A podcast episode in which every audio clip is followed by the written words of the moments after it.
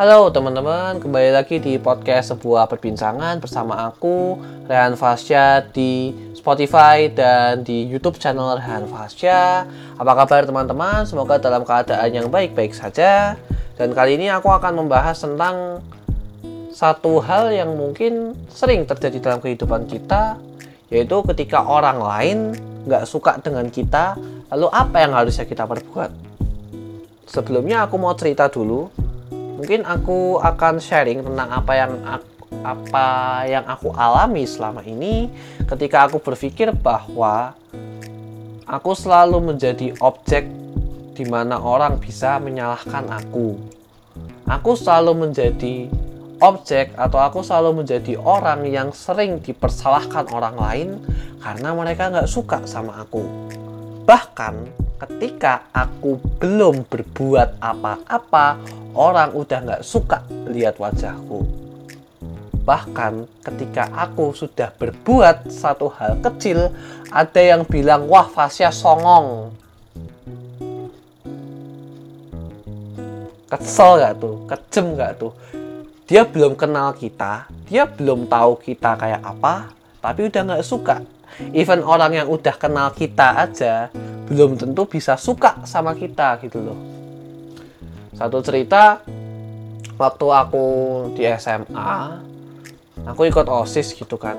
Aku ikut organisasi dan tau lah ya buat orang-orang yang udah biasa ikut organisasi atau ekstrakurikuler bahwa gak semua orang tuh suka sama kamu gitu loh di organisasi. Kayak banyak orang yang gak suka, atau mungkin banyak juga yang suka sama kamu, tapi pasti ada aja satu atau dua orang sialan yang gak suka sama kamu. Itu pasti ada, dan itu bisa macam-macam penyebabnya kenapa dia gak suka sama kamu. Misalkan aja karena dia gak, dia gak suka sama kamu itu karena kamu terlalu aktif, mungkin karena kamu gak mengakomodir apa yang dia mau, atau mungkin dia gak punya kesukaan yang sama dengan kamu, atau dia beda pendapat sama kamu. Itu badan organisasi, coba di tempat lain.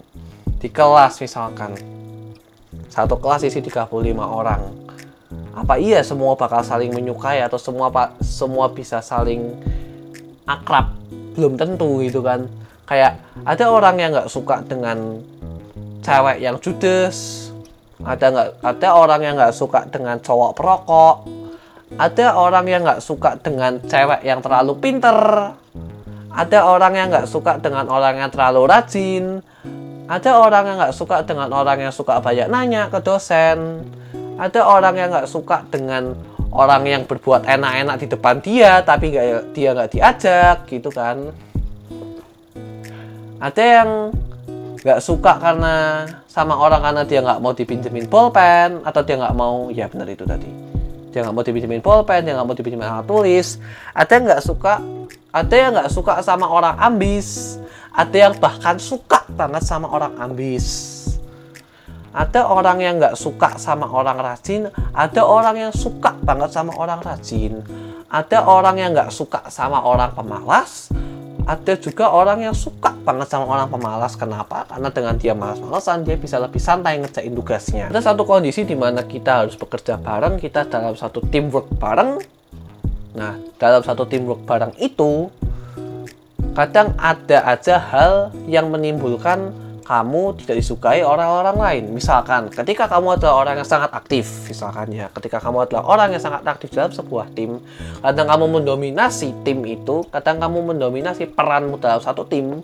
Nah, ketika kamu sangat aktif dan ketika mungkin anggota tim yang lain mau berkomentar atau mau menunjukkan keaktifannya juga, itu tertutup sama keaktifanmu, dan orang jadi nggak suka sama kamu karena kamu terlalu aktif, sehingga kamu tidak memberikan kesempatan untuk teman-temanmu yang lain. Kondisi bisa berbalik ketika kamu menjadi orang yang paling tidak aktif dalam tim. Ini sangat-sangat rawan tidak disukai temannya sih, karena ketika dia nggak aktif, dia nggak pernah ngasih pendapatnya, dia nggak bisa, dia nggak pernah ngasih saran, even dia nggak pernah ngetikin tugas, atau bahkan dia nggak mau ngeprintin tugas sekalipun gitu kan. Kayak dia cuma jadi free writer atau numpang nama di tugas itu gitu kan. Ini bakal sangat rawan banget nggak disukain orang. Nah teman-teman, Aku udah mengalami ini sejak zaman-zaman dulu, bahwa orang-orang tuh sangat mudah menurutku ya. Orang-orang tuh sangat mudah, dan ini mungkin feelingku aja sih, kayak ini subjektif gitu ya. Kayak orang-orang tuh gampang banget menunjukkan ketidaksukaannya dia ke aku. Padahal aku adalah orang yang sulit untuk bilang apa yang aku tidak suka dari orang lain. Kayak orang gampang banget bilang ngomong, eh Fasya ini gue jangan marah-marah terus sih ya, gitu misalkan. Atau, ih Fasya ini orangnya suka nyepam di I G, nyepam terus ya, gitu. Ih Fasya ini kalau bikin status W A kayak konser. Karena aku dulu sering bikin status W A itu ngupdate lagu pakai video klip, pakai movie klip gitu. Dan itu kayak konser aja karena lagunya jalan terus gitu kan. Nah teman-teman perlu disadari bahwa tidak mungkin semua orang bakal suka kamu sebaik-baiknya kamu, bahkan sampai kebaikanmu itu diakui sama orang satu dunia pun pasti ada satu orang yang gak suka sama kamu dari sisi apapun. Kenapa? Karena manusia adalah makhluk yang tidak sempurna. Walaupun dia adalah ciptaan Tuhan yang paling sempurna, tapi ketidaksempurnaan itulah yang menyebabkan kita menjadi manusia, bukan malaikat. Karena kalau kita malaikat, kita akan selalu lurus, kita akan selalu baik gitu kan. Tapi kalau kita manusia ya, kita akan bisa jadi baik, bisa jadi buruk gitu loh. Dan seperti yang aku omongin tadi, bahwa nggak mungkin semua orang bakal suka kamu. Apalagi kalau kamu public figure, pasti akan ada orang yang nggak suka sama kamu gitu loh. Kayak secara fisik misalkan, ah misalkan nih ya, ih Rafi Ahmad berisik gitu kan, orangnya cuma ketawa-ketawa doang, dapat duit banyak dari T V misalkan gitu. Atau sama siapa ya, misalkan ya, ini dengan ini hanya ngasih contoh ya, bukan untuk menjelek-jelekannya, tapi ini contoh aja yang kita sering dengar dari kehidupan. Misalkan Aurel Hermansyah, anaknya Anang, ih Aurel Hermansyah wajahnya tua padahal masih kecil. Marion Jola juga sering banget, ih Marion Jola udah masih kecil tapi wajahnya udah tua. Masa kalah, masa kebalik sama Brizia Jodi. Brizia Jodi masih muda, masih udah tua tapi wajahnya masih muda. Artinya apa teman-teman? Akan ada sisi-sisi dari kehidupanmu, atau akan ada part-part kehidupanmu yang gak disukai orang, padahal mungkin itu sangat kamu sukai. Atau mungkin ada orang yang suka banget sama part ini, tapi ada juga orang yang gak suka. Dan cara menyikapinya adalah kembali ke tadi, bahwa tidak semua orang bisa suka sama kamu, dan kita tidak bisa menyenangkan semua orang. Berat sih mau menyenangkan semua orang. Kayak banyak kepala tuh pasti banyak mau gitu loh. Banyak kepala dalam satu rumah saja pasti akan banyak maunya.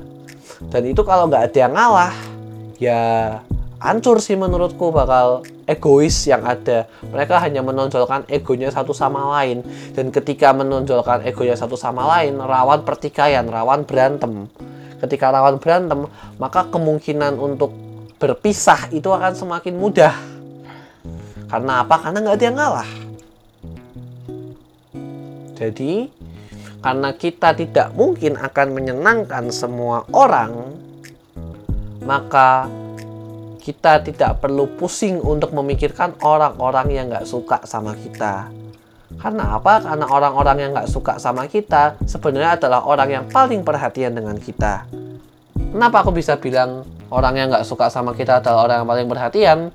Karena dia terus-menerus memperhatikan kita, walaupun kita gak minta dia buat perhatiin kita. Kita jadi punya fans gitu loh kesannya, karena kita diperhatiin terus. Jadi ketika ada yang nggak suka sama kamu, ketika ada orang yang nggak suka sama kamu, menurutku ya, ini menurutku sendiri, nggak usah terlalu dipikirin. Buat apa juga terlalu dipikirin gitu loh. Karena kalau ketika kamu pikirin terus, yang akan terjadi adalah overthinking. Ketika overthinking, itu hanya akan bikin kamu stres. Dan kalau kamu udah stres, kamu bisa sakit gitu kan, karena kamu kebanyakan mikir. Akan banyak hal-hal lain yang gak bisa kamu kerjain karena kamu cuma mikirin hal-hal itu. Padahal itu gak penting-penting banget buat kamu. Sekarang gini deh, kalau orang gak suka sama kamu, so what gitu loh, what's next? Apa yang terjadi selanjutnya? Kalau itu emang orang deketmu, mungkin kamu perlu pikirin. Tapi kalau itu hanya orang yang lewat di depan kamu, atau mungkin itu hanya teman jurusanmu yang kamu nggak terlalu kenal, atau mungkin itu cuma selebgram di luar sana yang mungkin kamu nggak tahu, tapi tiba-tiba komen di apa I G-mu gitu kan, terus dia komen macem-macem yang mungkin itu nggak terlalu menyenangkan buat kamu karena dia mungkin tidak menyukai kamu. Kalau itu terlalu dipikirin, ya buat apa gitu loh. Masih banyak hal yang bisa kamu pikirin. Kamu masih bisa mikir kuliah, kamu bisa masih mikir kerjaan, kamu bisa masih mikir pacar mungkin yang memang jelas-jelas suka kamu gitu kan. Jadi kamu ngapain mikirin hal-hal yang memang nggak harusnya kamu pikirin? Kamu ngapain mikirin orang-orang yang kamu nggak? Jadi buat apa mikirin orang yang nggak suka sama kamu? Dia udah nggak suka sama kamu, ya apapun yang kamu lakukan akan jadi salah buat dia. Kamu berinisiatif di depan teman-teman satu jurusanmu karena dia udah nggak suka sama kamu, ya dia akan ngomong, ih songong banget nih orang, sukanya ngomong terus di depan teman-teman, nggak ngasih kesempatan teman-temanmu yang lain buat ngomong. Padahal mah kamu ngomong di depan teman-teman jurusanmu itu juga biar urusannya tepat selesai gitu kan, biar kamu bisa mewakili aspirasi teman-temanmu kan gitu sebenarnya. Nah, tapi ada pasti orang yang nggak suka. Kadang orang yang nggak suka sama kamu itu karena karena dia tidak mampu melakukan hal yang sama seperti apa yang kamu lakukan. Jadi apa? Berbanggalah kamu ketika kamu tidak disukai orang, karena orang tidak bisa menyamai kamu, itu artinya kamu dianggap lebih baik daripada dia. Jadi banyak hal yang sebenarnya bisa kita syukuri gitu loh dari ketidaksukaan orang terhadap kita. Dan itu terjadi bener sama aku ketika aku kuliah. Kayak aku udah gak pernah mikirin orang yang gak suka sama aku gitu loh. Even itu mungkin uh, orang yang gak kenal. Biasanya kayak orang-orang yang gak terlalu kenal dekat sama aku, atau yang gak pernah ngobrol sama aku, tapi dia ngomong atau aku denger gitu kan, kayak oh aku gak suka sama Rehan karena Rehannya orangnya songong. Kenapa dia songong? Karena dia aktif, karena dia banyak ngomong di depan temen-temennya. Nah padahal kan keaktifan itu satu hal yang positif ya. Even hal positif pun masih ada yang anggap itu negatif gitu loh. Bahkan hal negatif pun ada yang orang anggap itu positif. Kadang gini teman-teman, ya aku kadang juga mikir gitu loh, sebenarnya aku tuh disukai gak sih sama orang-orang. Nah tapi ketika kamu gak disukai sama orang, ya udah gitu loh. Kalau nggak, kalau yang tidak menyukai itu apalagi ya, apalagi ya kalau yang nggak nyukai itu cuma dikit gitu loh. Berarti kan itu cuma orang yang nggak suka aja sama kamu. Nah, tapi ketika memang itu udah banyak yang nggak suka sama kamu, nah itu berarti kamu harus berubah, gitu kan? Kayak kamu berarti memang ada yang salah dalam diri kamu yang membuat kamu nggak bisa diterima di satu lingkungan. Nah, ketika kamu udah tahu hal itu, ketika kamu sadar bahwa ternyata memang aku tidak disukai itu karena memang aku punya sifat-sifat yang tidak baik gitu, ya berubahlah kalau itu memang terjadi. Jadi emang muhasabah diri atau introspeksi diri itu emang perlu gitu loh kadang satu waktu. Nah ketika kita introspeksi diri, kadang kita akan menemukan bahwa ternyata memang tidak semua orang suka aku gitu loh. Nah tapi kalau tidak sukanya sama kamu itu bukan karena sifatmu sendiri, bukan karena sifat burukmu, kamu nggak terlalu penting buat mikirin itu gitu loh. Karena kalau kamu melakukan sesuatu hal yang baik tapi orang lain nggak suka, itu bukan salahmu gitu loh. Kamu udah melakukan hal yang benar, kamu udah melakukan hal yang baik. Kalau ada orang nggak suka, biasanya dia iri dengan kamu. Biasanya dia iri dengan apa yang kamu perbuat. Ketika dia iri dengan apa yang kamu perbuat, tandanya kamu udah berhasil melakukan sesuatu yang baik. Kamu udah berhasil melampaui orang-orang lain gitu. Itu posisinya kalau kamu tidak disukai karena hal yang positif yang kamu lakukan. Bagaimana dengan orang yang tidak kamu, tidak menyukai kamu karena kamu melakukan hal negatif? Kalau situasinya seperti ini, barulah kamu harus berubah teman-teman. Karena ketika kamu tidak disukai karena kamu punya sifat negatif, kalau kamu nggak berubah ya kamu akan selamanya tidak disukai. Dan inilah yang memang harusnya dipikirin gitu loh. Ketika kamu berbuat hal yang salah dan kamu dikoreksi, nah itu yang harusnya kamu pikirin, gimana cara kamu berubah. Itu yang harusnya dipikirin, bukan yang orang-orang toksik aja gitu loh. Orang-orang toksik yang asal nggak suka sama kamu.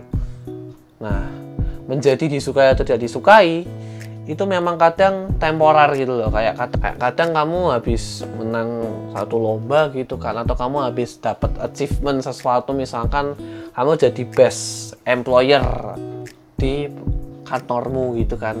Nah ini di kantor nih biasanya banyak. Nah ketika kamu jadi best employer dan memang ketika performamu baik, kadang ada aja haters satu dua orang gitu yang kayak gosip, ih enggak enggak dia itu cuma deket sama bosnya gitu loh, jadi dia bisa dapat best best employee karena dia deket sama bos gitu loh. Bahkan ada yang kadang gosipnya kecem nih, ih dia itu semalam ngelamar sama bosmu gitu loh, ih dia itu semalam check in tuh sama bosmu gitu loh, semalam enak-enak sama bosmu. Nah itu kadang-kadang gitu, jadi kayak ada cerita-cerita skandal, terlepas itu benar atau enggak. Kalau emang kamu enggak ngelakuin itu ya kamu enggak usah risau gitu loh, kamu buktikan aja dengan performamu gitu loh. Ketika kamu dapat best employee ya kamu jangan berpuas diri sampai situ saja, kamu berkembang gitu loh. Jadi biar orang-orang yang tadi yang enggak suka sama kamu, bahkan yang remehin kamu itu bisa bener-bener tertutup mulutnya dan bener-bener bisa angkat topi sama kamu gitu loh, bahwa bener-bener kamu itu layak buat dapat best employee itu.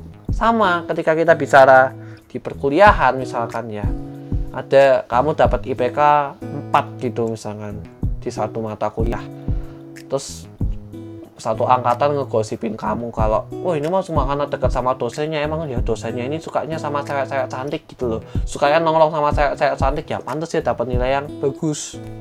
Nah begini teman-teman, kalau kamu merasa kamu tidak melakukan itu ya jangan risau, nggak usah dipikirin, overthinking jatuhnya. Nggak usah dipikirin kalau memang kamu nggak ngelakuin itu. Ya udah, karena kamu nggak ngelakuin itu, ya kamu nggak merasa perlu melakukan sebuah klarifikasi bahwa ini tidak benar gitu loh. Karena kadang sesuatu itu akan terbukti dengan sendirinya. Kalau kamu memang nggak melakukan itu, kamu terus aja eh, kuliahnya itu dibagus-bagusin gitu loh. Kamu terus men- kamu terus aja di kuliah itu melakukan sesuatu yang positif. Jadi eh, gosip-gosip murahan itu nggak akan terbukti. Nah tapi kalau kamu emang ngelakuin itu ya emang salahmu gitu loh, dan kamu harusnya memang kalau itu ya resikomu gitu loh. Kalau kamu mau, kalau kamu emang mau dapat nilai yang bagus dengan jalan yang tidak sewajarnya atau jalan pintas, ya siap-siap mendengarkan cibiran orang-orang gitu kan. Tapi kalau kamu tidak melakukan itu, gak usah terlalu dipikirin. Kalau ada orang yang gak suka sama kamu karena mereka belum dekat sama kamu, wajar, itu hal yang sangat-sangat mungkin terjadi. Dan ya udah gitu loh, nggak usah terlalu risau. Apalagi kalau orangnya nggak suka sama kamu karena pencapaian kamu, itu tandanya iri gitu loh. Dan ketika bicara iri ya itu bukan menjadi apa namanya kepentinganmu untuk membereskan keiriannya orang-orang lain gitu loh. Ketika kita bicara orang lain iri ya itu mah persoalannya dia sendiri, kenapa harus iri sama kita gitu loh. Kayak kita melakukan ini juga ada dengan perjuangan, dengan keringat, dan bahkan mungkin air mata. Nah tapi ketika orang hanya ira-iri-ira-iri itu ya berarti dia gak punya usaha aja gitu loh. Jadi gitu teman-teman, pesanku buat kalian yang merasa tidak sesuai dengan orang, kalian mungkin coba perlu introspeksi diri. Mereka tuh gak suka sama kamu karena kamu emang jelek aja sifatnya, atau karena kamu punya sisi positif yang dia gak punya. Ketika kamu dia Ketika kamu dia ketika kamu merasa kamu punya sisi positif yang dia nggak punya dan dia iri, nah itu bukan tugasmu untuk merubah. Tapi kalau kamu merasa bahwa kamu tidak disukai karena sifat jelekmu, saat yang kamu berubah. So, when people dislike you, what should you do? It just boosts your self-awareness. Tingkatkan uh, kewaspadaan dirimu gitu loh. Tingkatkan pengetahuan atas dirimu sendiri, bahwa kamu menggali atau kamu mencari tahu kenapa orang-orang nggak suka aku, apa sifat yang mungkin aku harus ubah biar orang bisa suka sama aku. Tapi kembali pada kenyataan bahwa kita tidak mungkin bisa menyenangkan semua orang, dan ketika kita tidak mem- bisa menyenangkan semua orang, kita semestinya harus terus melakukan hal yang menurut kita dan menurut sebagian orang sudah bisa menyenangkan orang gitu loh. Walaupun tidak semua orang bisa puas dan bisa suka dengan kamu, itu bukan tanggung jawabmu untuk membuat mereka puas. Yang penting kamu sudah berbuat baik. Dan begitu teman-teman, di podcast Sebuah Perbincangan kali ini. Thank you yang udah dengerin sampai akhir, and see you on the next podcast. And I'm Rehan Fasya, and I'm checking out.